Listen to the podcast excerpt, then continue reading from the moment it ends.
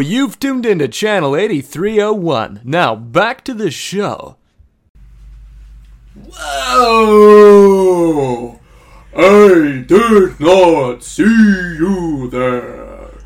Fee, fi, fo, fum. I've got a tickle in my bum. That's not what I was going to say. But hey, Hey, hey. how's it going? I haven't seen you much since I dropped out of giant rhyming class. You know, it's been a lot more full of sass. Yes. Sorry, I'm not good at this whole rhyming thing. No, that's okay. I know that you dropped out. But, uh. Have you seen my new bling? Wow, very shiny and gold. I hope it's not cold. It is. Fee, fi, fo, fum. I smell a little person here to take something. You, you need you need to work on it. Yeah, you, you show me how it's done. Fee, fi, fo, fum. I need to take a tum. Oh, you got a stomach ache. I sure do. Sucks for you. There you go. You're getting the hang of it. All right. Okay, uh, uh, let me try again. Fee, fi, fo, fum. I smell someone.